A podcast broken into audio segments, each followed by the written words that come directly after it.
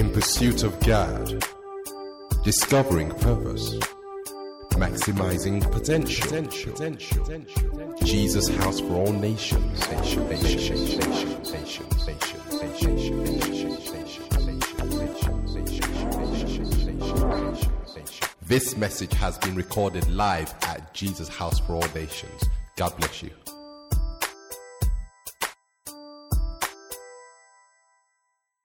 Highlights for me was the session that we had with Dr. Remy Banjoko. All the sessions blessed me, but this one particularly blessed me, maybe also because of where I am at this point in time in my life. Um, and he brought a session on creating wealth, um, um, basically around financial literacy. I've been to a, f- a few of those things in my lifetime, but I've never had any uh, brought as simply as he brought it. Um, we ran out of time uh, because the wealth of knowledge he has would require two or three days of him just pouring into us. But what he did was that he, he helped us get rid of some preconceived notions. He brought some information that, that is critical that has made quite a number of us start taking decisions already. And this was just between yesterday and, and today. And as he was rounding up, I thought to myself, part of our passion is to equip us, uh, equip you as the church. I thought now these men who are here have had some of this information that he has brought that can start them on a journey. I said, I would really love if he could share in church. I know we don't have enough time, but at least he can give us a framework and we can start to work, start to uh, work towards that. So right after the, the intro, and we're going to just play the mandate intro, I'd like you to open up your hearts and welcome him as he comes to share with us and get your notebooks. He, he, he like I said, he's going to give a framework and rush through uh, because it's really something that he would spend at least two days, four, five sessions to get to the nitty gritty of it. Um, but I'm certain that what he has to share will do what it did to us at Mandate in terms of positioning us and pointing us in the right direction. So, after the intro, please let's make him welcome to the church. He has been a blessing to Mandate um, and to our first service, and I believe he will be to the second service. So, let's, let's run the intro and then make him welcome. Dr. Remy Banjoko is an experienced financier and private investor with nearly two decades of experience in the global markets. He originally qualified as a medical doctor and practiced in the United Kingdom for several years, but always retained a passion for the financial markets. He has investments in property and construction and greenhouse farming, amongst other things. He is also co founder and director of an online financial markets brokerage firm, DKB Markets, with offices in London and Lagos. He is an experienced and successful author with several books available on Amazon, including Trading and Investing Made Easy. Please give a special, empowered mandate welcome to Dr. Remy Banjoko.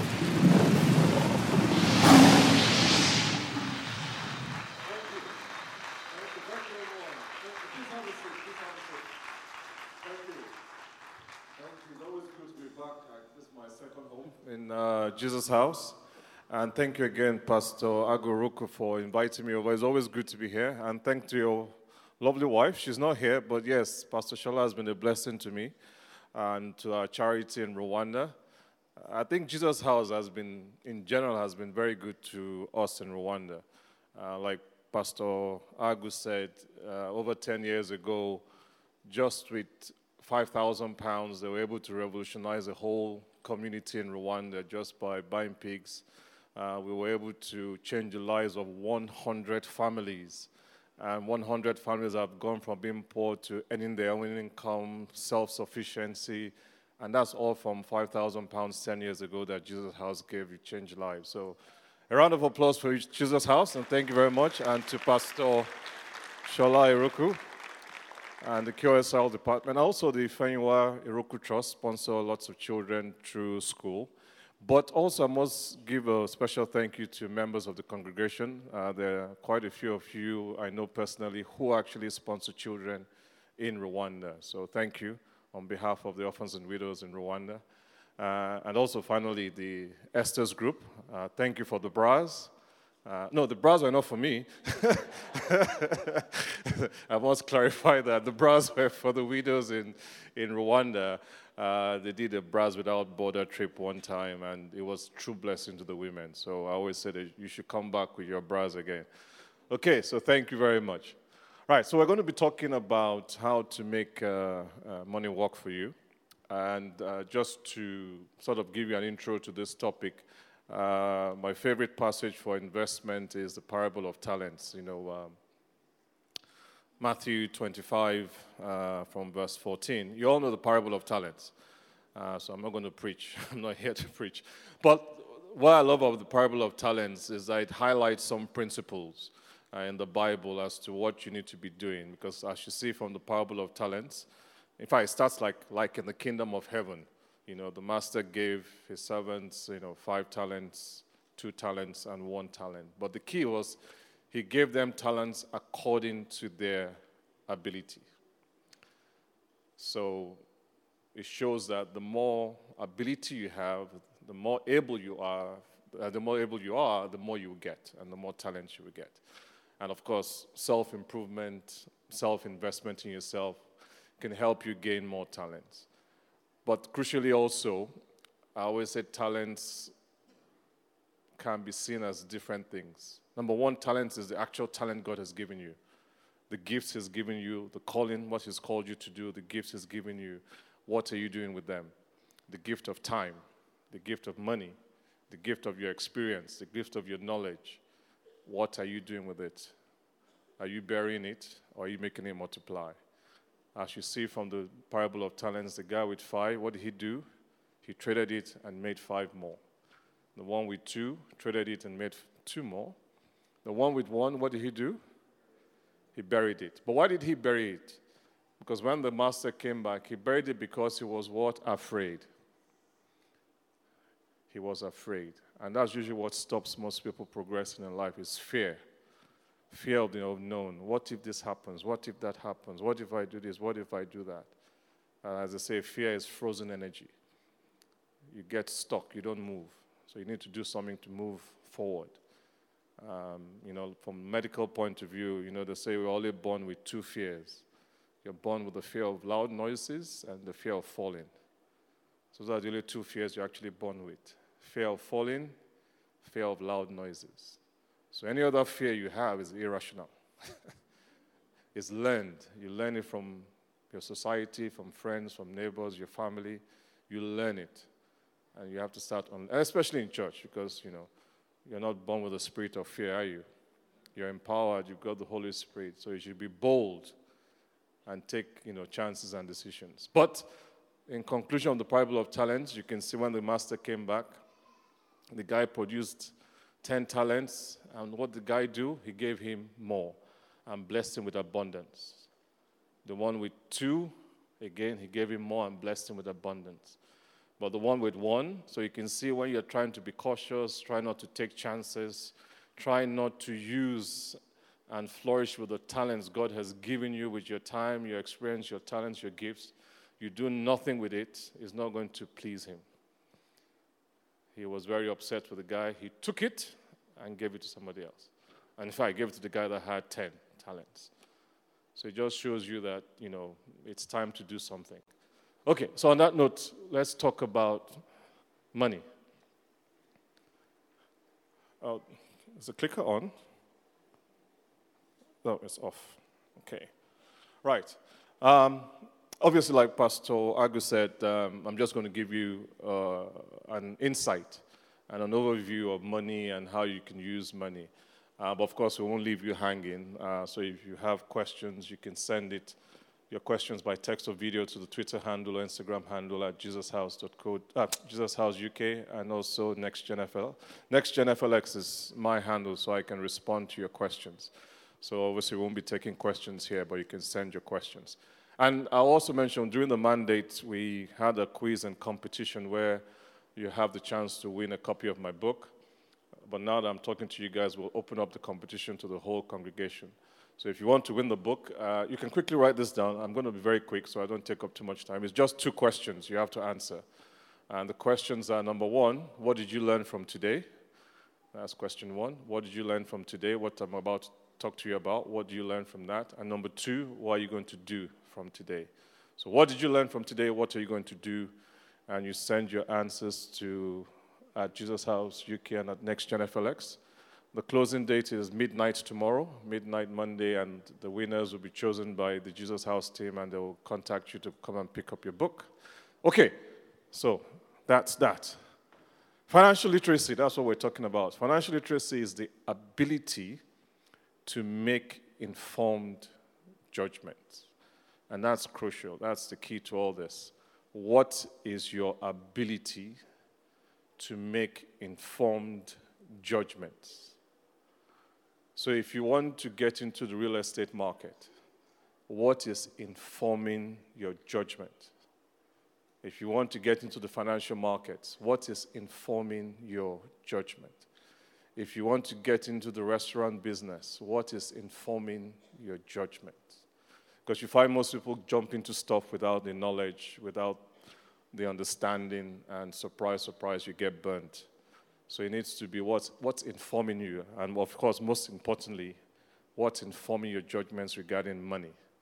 So that's what it's all about your ability to make informed. So you have to be informed, make informed judgments, and take effective decisions regarding the use and management of money.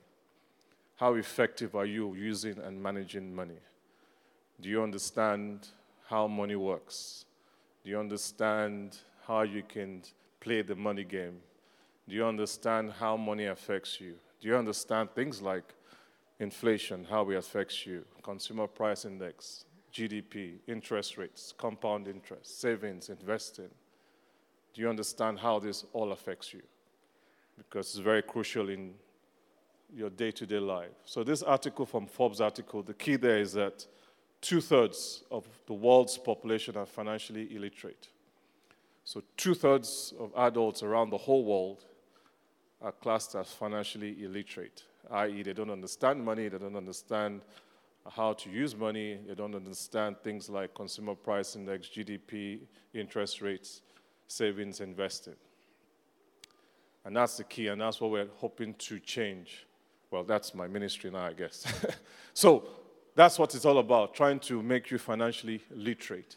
And okay, we'll start with the consumer price index because that's a crucial one that begins to understand why you need to start taking money seriously uh, and why, you know, investing or creating wealth, so to speak, is important. Now, what's consumer price index? It's also called inflation. So, consumer price inflation is the same thing. But the key is what is it and how does it affect you personally? Now, consumer price index is defined as the rate of increase and the key word there is rate of increase. What does rate of increase mean? It's moving, it's not static. So it's defined as the rate of increase of basic, keyword again, basic consumer goods and services. Not high end, basic consumer goods and services over a period of time. So that's what consumer price index is. Rate of increase of prices of consumer of basic consumer goods and services over a period of time. And they usually measure it over a year. So, for example, now we're in September. So, what they will do is that they'll take the average of basic goods and consumer goods and services in the UK. Every country does this. So, in UK, they'll take the average of basic consumer goods and services in the UK around the UK, and they'll see how much the prices have gone up from September last year till September this year. Then the report comes out in October. And then in October, they do the same. They'll see how much prices have gone up from October last year till October this year, will come out in November. So it comes out every month. So basically, they tell you every month you're in trouble. You're in trouble. You're in trouble, but nobody notices. Isn't that right? Because it's not like they announce it in secret. It's in the newspapers, it's on the news, but people just make it go over their head. And that's why it's important to understand what that means. So let's unpack it a bit. Because what they're actually doing when they say basic consumer goods and services, what they're measuring, if you take yourself as an individual, if you live in a home, you're either paying a rent or paying mortgage. Isn't that right? So what they would do is they would find out what's the average cost of a mortgage or average cost of rent in an average area. And that's the key. They're not going to look at Knightsbridge or Bell, uh, Park and all that. It would be an average place an average area. So the, in your house, you're sleeping on the bed. You look at the average cost of beddings and furniture, maybe from IKEA, somewhere nice and cheap. Okay, so you get out of bed, you want to have a shower, brush your teeth, average price of soap, toothpaste, toothbrush. You go to have breakfast, they'll look at average cost of milk, eggs, Weetabix, um, cereal, things like that, basic stuff. You get dressed for work, so they'll look at average cost of clothes from Marks and Spencer's, Primark. They're not going to be looking at Harrods or YSL or Gucci. That's not what they're looking at. they're looking at basic stuff. So you get, you get dressed, you want to go to work, go to school, wherever, you have to take public transport. So average cost of uh, transport fare, or you're driving a car, average cost of a car, average cost of petrol. So you can see they're looking at the cost of things we all use on a daily basis, but it's basic. They're looking at the basic stuff. And they want to see how much all this has gone up in value in terms of prices over the year. So this is the key now. Now that you understand what consumer price index means, so if the cost of living has gone up by 1.7% over the last year, so prices of basic goods and services has gone up by 1.7%, what should your salary go up by so you can maintain your basic lifestyle? The same thing, isn't that right? Very simple. So it's logical. So if the cost of living has gone up by 1.7%, then your salary needs to go up by 1.7% so you can just buy your Weetabix and go to work. Isn't that right? Basic, and then go to Marks and Spencer's and Primark. Okay? So, is that, are you happy to just settle for an increase of 1.7% in your salary? But the big question is does your salary actually increase by 1.7%? Exactly. So your salary actually doesn't even increase by 1.7%.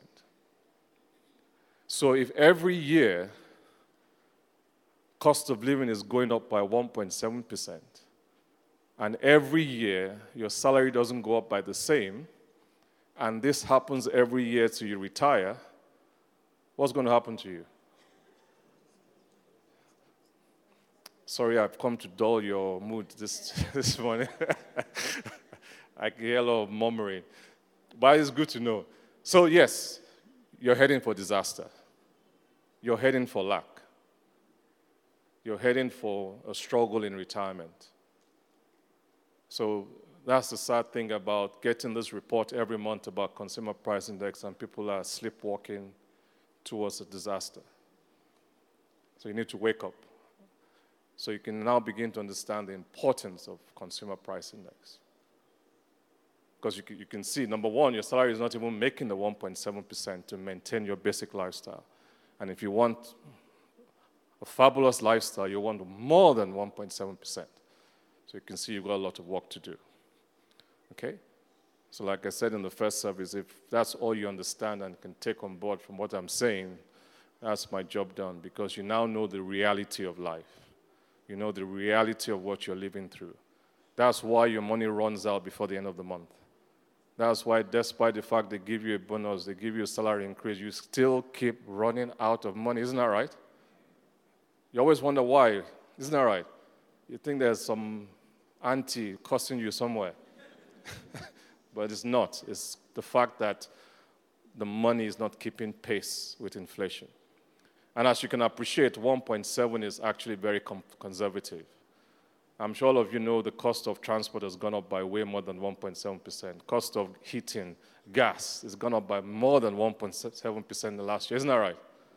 So you can see it's an uphill task.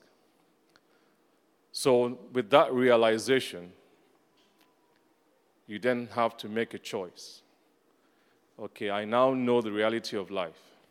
I now know what is happening. I now know where I'm heading.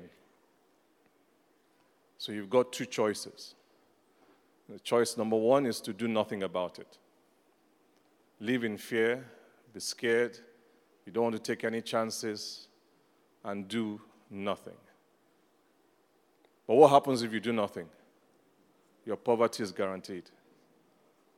So doing nothing really is not an option. If you think about it, it's actually better to take a risk and lose money than do nothing. Because if you do nothing, you get, you're definitely going to lose. If you do something, you might make it and live a fabulous life. You might lose. You remember the lepers? In fact, we are like the lepers. They said, Look, if we stay here, what's going to do happen? We're going to die. If we go into the city, they might kill us. But we know here we're definitely going to die. so what did they do? Well, we might as well. what do you have to lose? That's the attitude you have. Again, being Christians, you know God is on your side. God empowers you. The Holy Spirit is there to guide you, make you make discerning decisions. But don't be like the parable of talents where you hear this and bury it. Okay? So, now that you understand that, that's what we're all about, is trying to beat this magic figure of 1.7% uh, in terms of the inflation rate. And that's why you find that, you know, executives in companies, when they negotiate their salaries, they always tell them they want their salaries to be increased with inflation because they know even if they're earning 1 million pounds a year, if you're not guaranteeing they're going to increase it with inflation, they're going to be in trouble. They know that. Even footballers to know that. Ronaldo was, that's in their contract. Even if you're signing him for 90 million, he, he, in fact, they always do it way above inflation. Because they know that even if you're giving him $90 million, my lifestyle of $90 million has to be maintained. so it has to go up with inflation and way above inflation. So you begin to understand the importance of that. The other good thing about inflation, too, is that how many of you have savings accounts? Yes, it's usually the case. Most people have savings account. What's the interest rate you get on the savings account? Exactly. So you, you all know it's rubbish, like you say. So the average is about 0.5%. So now that you understand consumer price index, you can realize that is not cutting it. So you can see that's why the, the definition is very important informed decision making. Why did you open a savings account? You see? What informed your decision or your judgments to open a savings account? So now that you see that with inflation of 1.7%, and you're getting 0.5%, then you begin to question, what am I doing with this? So that's what knowledge and information comes into play. If you're running a business, whether it be in a restaurant business, fashion business, even real estate, whatever you're doing, if your return is not more than 1.7%, you're not making money. So that straight away gives you the bar or your target. And of course, you want to do way more than that. This is just some from other countries. Uh, these are all latest figures from September. Uh, you can see my lovely home of Nigeria, 11.02%. Um, but yeah, you know, if you're in Nigeria, there are investments that can give you above that. But we're in UK, let's stick with UK at 1.7%. So that's just a cartoon about the effect of consumer price index. This guy was shopping, got to the line, and the prices had gone up by the time he got to the cashier. So that's what tends to happen with consumer price index. You know, what do you mean prices have gone up since I got in line? So you have to be wary that you're playing catch up. So we've gone through the account. So we've said savings account is not really the way to go to make money or to create wealth. or to get passive income because the interest rate is not good. The average is 0.5%. That's sort of the best you can get, but most people is 0.5%. Same with the cash ISA. Some people open ISA accounts but just put cash in there. They don't actually invest it. I mean, people always have to remember that ISA itself is not an investment. It's just a place you can put in your money that is tax free, but in itself is not an investment. So if you just put in cash in your ISA and you don't put in an investment, you get 0.5%. Okay, so let's. Same with the bonds. Some people buy bonds thinking they're good, and they are good, but you can see the return is 0.62% in UK. So at 0.62%, again, it's not cutting it. Inflation is 1.7%. You're buying bonds that's giving you 0.62%. Again, bonds don't cut it. Uh, you can see Nigeria, you can get 12.15%. So you can see in Nigeria, you can beat inflation buying bonds in Nigeria. Uh, Rwanda, my spiritual home, obviously, it's always in my presentations. um, the, you can get 11.3% a year. And what I love about Rwanda, again, I'm not advising you to go there and I'm not recommending it. But what I like is just to understand as an illustration why consumer price index and understanding it is important. Because in Rwanda, the inflation rate is steady at 1.6%. So inflation is steady at 1.6. They're giving you a bond at 11.3%. Their currency too is stable. So you can see that's a huge return when you take it in light of compared to Nigeria, where the inflation is 11.3 and then the bond is 12. So you only have like a 1% gap. Well, UK is negative. now, the Church of England, again, Church of England, too, they understand financial literacy. They understand the importance of money. So that's why you can see with Church of England, they have an 8.3 billion pound investment fund. So you can see they don't rely on the church. What funds the Church of England is their investment. They're heavily invested. 8.3 billion pounds that they invest in the stock market. But not only do they do that, and you can find this, it is all public information which you can get on their website. Not they only invest 8.3 billion pounds, which they've been doing for a long time, but they're smart about it because their investment objective is to generate a return of inflation plus 5%. So you see, they to understand. It's not just take $8.3 billion uh, pounds and do what you like. It's like, look, you fund manager, this is your target. Inflation plus 5%. You telling them you've made 1% return, that doesn't trip them.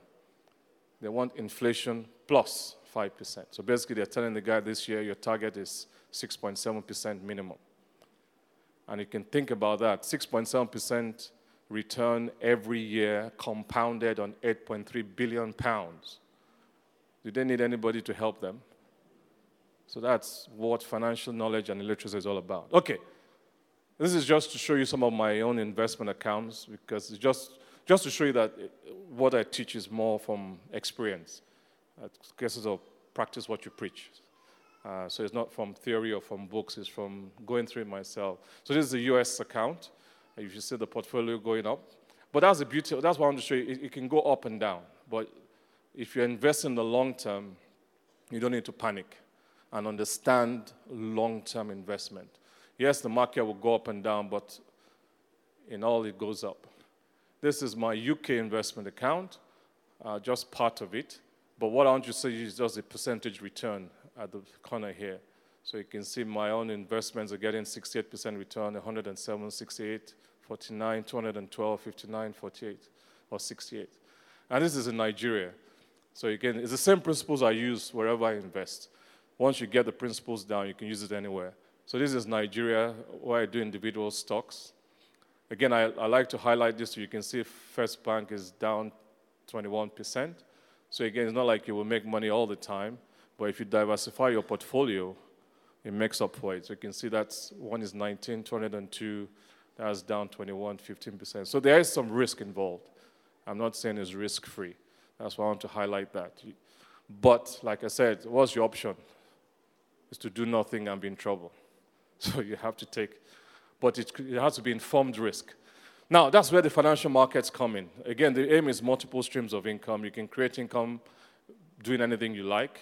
If you want to go into business, start your own business, do what God has called you to do, you have a passion. I'm not saying do whatever you feel you have an expertise and a gift for, but you do it with the knowledge of compound uh, for consumer price index. Sticking to figures.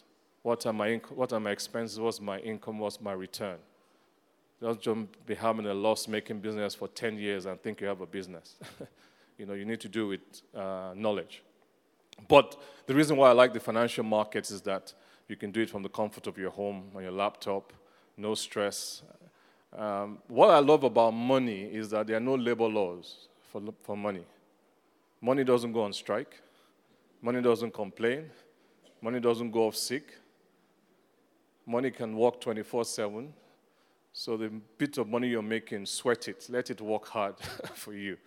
it won't complain.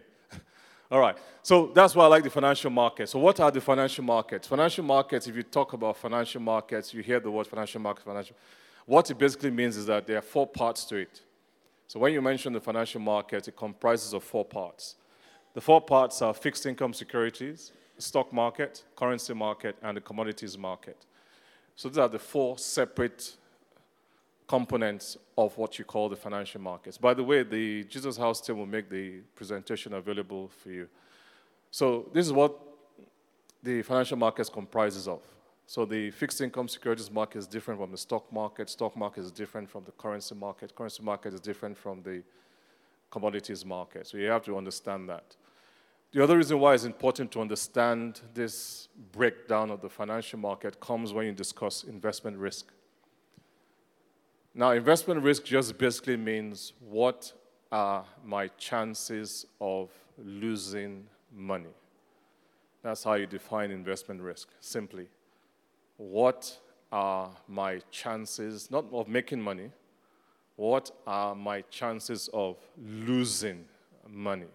So if you classify something as low risk, low risk means you have a low chance of losing money. Okay? So if you are a sort of person that if you lose one pound, you're going to be depressed, you're going to be on Prozac, you're going to be suicidal, then you have a low risk appetite. And it's very important you know your risk appetite. Everybody is different. Okay? And from a low risk point of view, unfortunately, the only market that gives you low risk is the fixed income securities market. That's the only one that gives you low risk. In fact, if you buy UK bonds, there is a risk is zero. But unfortunately, you get 0.62% return.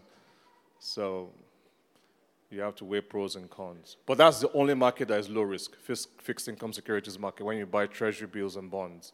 Treasury bills and bonds are the only ones that are low risk. Anything other than treasury bills and bonds, the risk goes up. And that's very important. Okay? So that's low risk. Now, when it comes to medium risk, which is what I'll be talking about, medium risk, okay, I don't mind taking a bit of a risk, but not too much, just a bit. Then long term investment in the stock market is the best thing to go for. And the key word there is long term. We're not talking of trading the markets. When you're trading, you're talking about making money within a couple of minutes, couple of days, in and out, in and out, and that's trading, that's high risk you can blow your account, you can lose all your money. Whereas long term investment, you're talking about five to 10 years time, time span. Long term investment in the stock market can give you better returns, but there's some risk to it. But it's medium, it's not a lot of risk. And as you can see, the US S&P returned 18% in the last eight months. And then finally, you have what you call high risk. And high risk means exactly what it says on the tin. High risk means high chance of you losing money. high chance of you losing money. High chance of you getting wiped out. But if you have a high risk appetite like me, and I trade on a daily basis, and you can trade currencies and commodities, they're the best ones to trade. But again, you have to have an appetite of losing, of, of getting ready to lose money. okay? But the one I'll advise you all to go for is with the long term investment in the stock market. Now, this is the US stock market. Um, it's just something I came up with when I was preparing for the Mandate conference because I remembered I spoke at the Mandate conference in 2009. And I said, oh, let me see what the market has done since I last spoke to them about the market. And you can see since the mandate, it's gone up by 181%. And if you had reinvested your, in, your returns, it would have been up 258%. So if you had the mandate in September and fear got into you and you were scared and you say, oh no, this is risky, you only have yourself to blame. But the question is that do you want to do you want me to come back in 10 years and you're still again saying, oh, I didn't want to do anything, I was scared. so that's what, again, the, the reason of showing that is that it's nice to look back now and say, oh, I, I wish I'd done it. Isn't that right? But that shouldn't be the case. Did I know the market would go up like this then? No, I didn't know. I'm not God. I didn't know. But what I do know is I need to do something. It might not work, but it might. okay. Same with the UK market, too, has gone up since 2009. So let me quickly go into long term investing. So, long term investing is all about you developing these four skills. You need these four skills to be a good investor. Skill number one, you need to know how to value money. Very important you know how to value money. Skill number two, you need to know how to control money. Skill number three, you need to know how to save, save money. And skill number four, you need to know how to invest money. Because if you don't value money, you can't control it. If you can't control money, you won't have money to save. And if you don't have no savings, you have no money to invest. So it's important you have those four skills. Okay? You have to value money. You have to control money. You should be able to tell me or account for every penny you've spent this year and every penny you've gotten this year. Can you do that? Yes, you have to have that discipline and account for every penny and account for every penny that is going to come in and go out of your life over the next year. You have to be able to, because statistics show, which is a fact, that everybody in this room is a lifetime millionaire. Not amen, is the fact. it's a fact. Church people like that. it's a fact. So, all of you here are lifetime millionaires.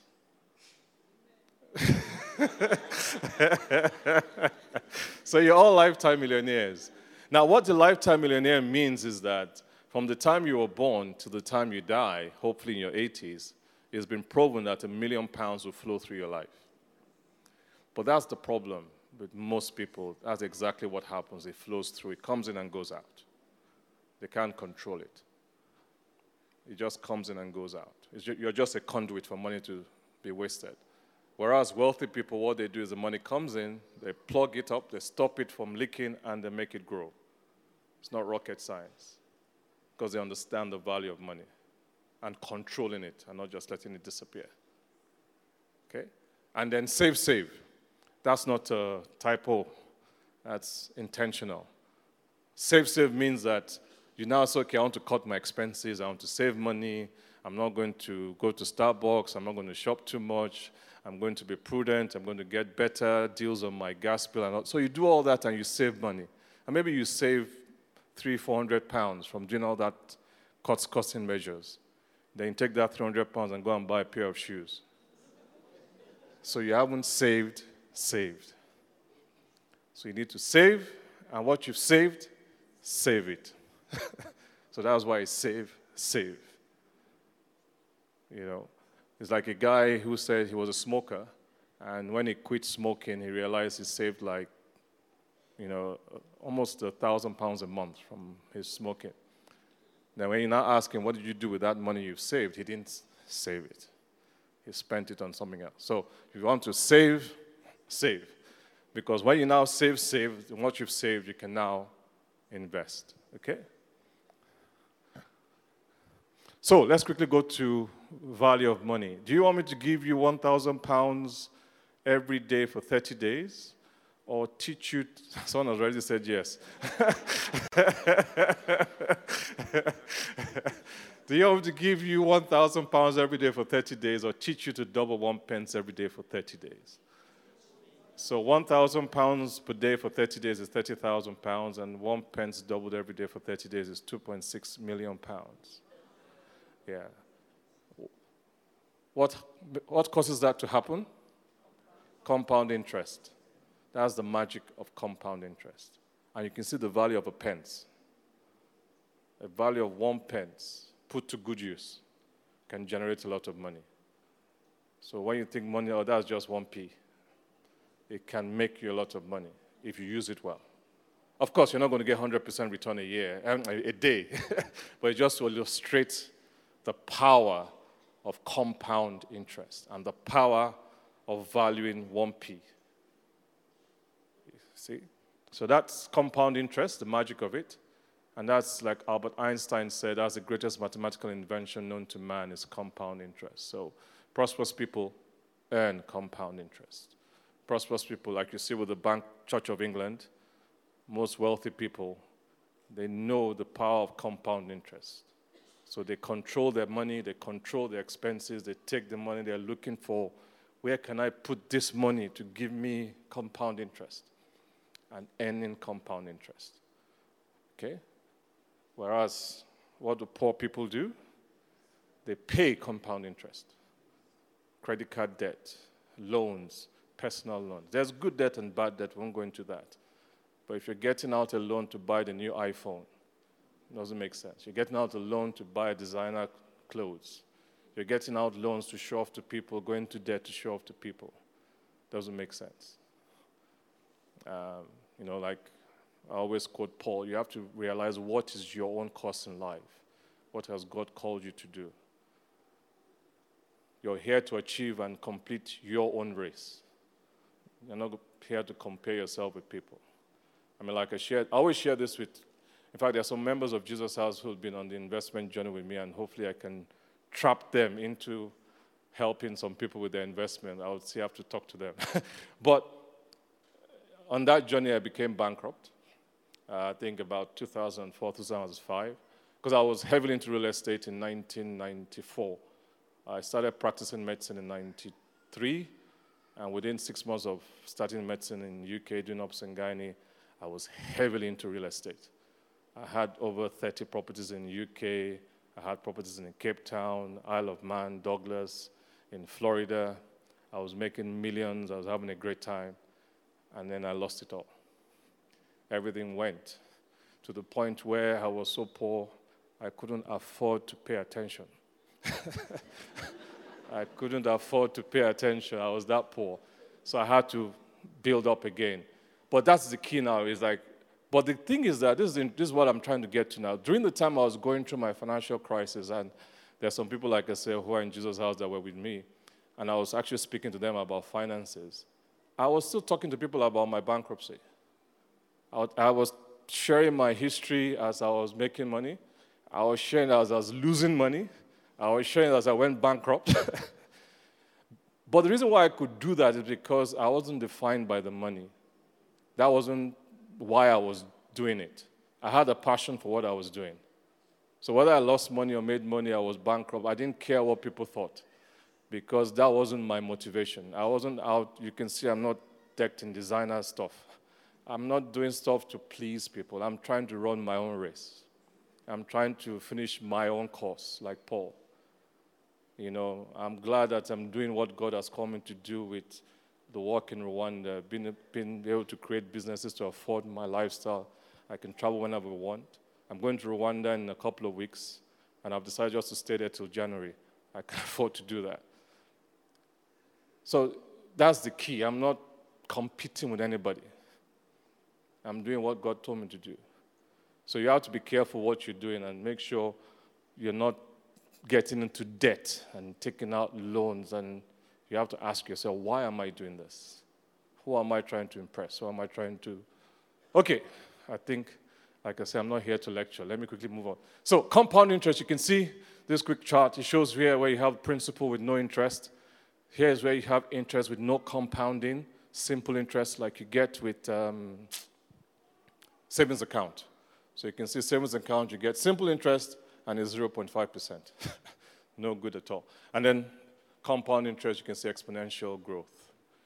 Now, this is another, this we'll probably try and round up on this slide.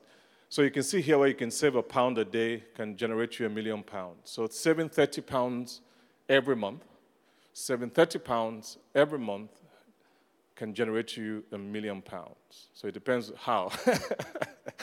now, let's, okay, I'll give you two quick examples because we only have 10 minutes left. So 30 pounds a month, every month, can give you a million pounds. So if you do it at an interest rate of 3%, so if you're getting 3% annually on your 30 pounds every month, you're getting 3% annually compounded, you will get a million pounds in 150 years, which is where you're going with your savings account. now, let's, let's quickly jump to 10%. Uh, because, like you say, I showed you the US stock market and the UK stock market. It has averaged about 13% over the last 10 years. The average return has been about 13%. So you can sort of get 10% if you start investing in the index funds. So let's look at 10%. So if you're doing 30 pounds every month, 30 pounds every month, and you're getting 10% return every year, compounded, you can get your million pounds in 59 years. How do you shorten the duration? Sorry? You save more. It's as simple as that. So if you want to shorten the duration, you invest more. Now, the big question is where does that extra money come from? So if you want to increase it from 30 pounds a month to 60 pounds a month, you have to look for 30 pounds from somewhere else. So you have to reduce your expenses. Something has to give somewhere. So you can see all they're all interrelated. You need to now think the value of money. Maybe I have to skip Starbucks to get that extra pound, 30 pounds. Maybe I have to shop less to get that extra 30 pounds. Or you can earn more. So that's why I said earlier, you can make a lot of money from what you're earning now if you're using it wisely and you're controlling it and investing it. Okay? And finally, you can see that, you know, in terms of generational wealth, if your parents had opened investment accounts for all of you when you were born and was investing for you guys and gave you the account at the age of 20, most of you would have been set for life. You can just wipe off poverty. So if your parents didn't do that for you, you can do it for your children. And you know, you can have accounts from the age of zero. Okay? So that's just to highlight to you the power of money. Uh, let me just quickly go. I think we've run out of time. But basically, what I, which I advise people to do, uh, you know, the best thing to do is to invest in index funds. Uh, because index funds are the best ones where the risk is even less. Uh, okay, I have six minutes. Let me quickly describe what index funds are. Every country has a stock market, yeah? Every country has a stock market. And if you want to measure how well the country is doing, you need to look at the stock market, how they're doing.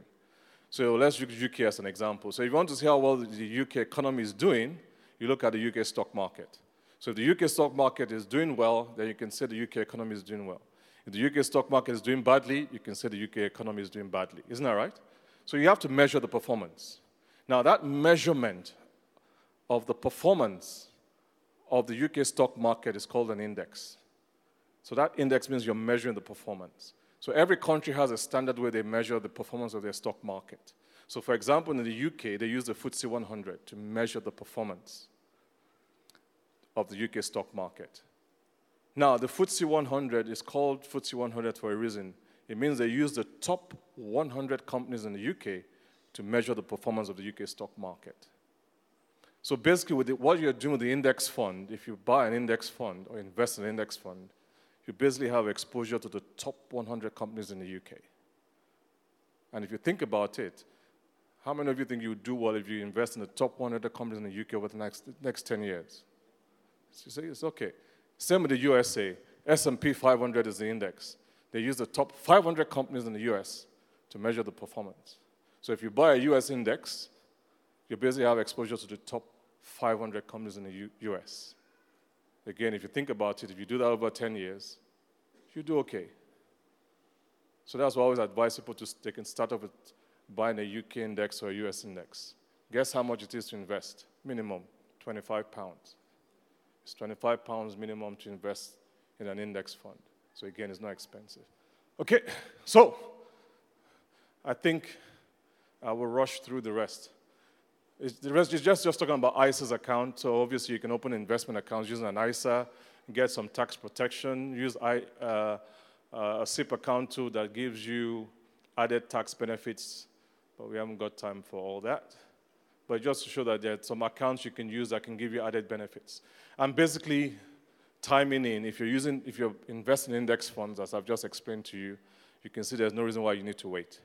Just start straight away and start investing. But do what we call pound cost averaging, because you know the market goes up and down. So basically, what I advise people is to spread their investment on a monthly payment. So if you buy this month and the market is up, you get a few units. If you buy the next month and the market has crashed, you get a lot of units. So it sort of averages out over time. And if you guys are lucky, you do it now, you have Brexit, the market crashes, you can get a lot. and when the market recovers, you make a lot of money. But the good thing about the index fund is relatively safe compared to choosing individual stocks. Because if you want to do individual stocks, you need more education and knowledge. And timing out, the longer you invest, the lower the risk.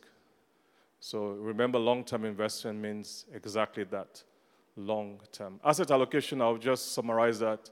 It just means don't put all your eggs in one basket. So diversify your investments over different asset classes and over different countries, which is why I have investment accounts in the US, UK, Ghana, Rwanda, and Nigeria. So it's all diversified and in different companies. So, for example, you can see in my UK, part of my UK investment account, I have real estate shares, uh, US index, corporate bond, China market, European food and beverage, European telecoms, European utilities. So it just shows you that it's varied across different asset classes and different countries. But all this can be learned. So I'll end on this investment tips from Warren Buffett. He says, on earning, never depend on single income. Make investments to create a second source.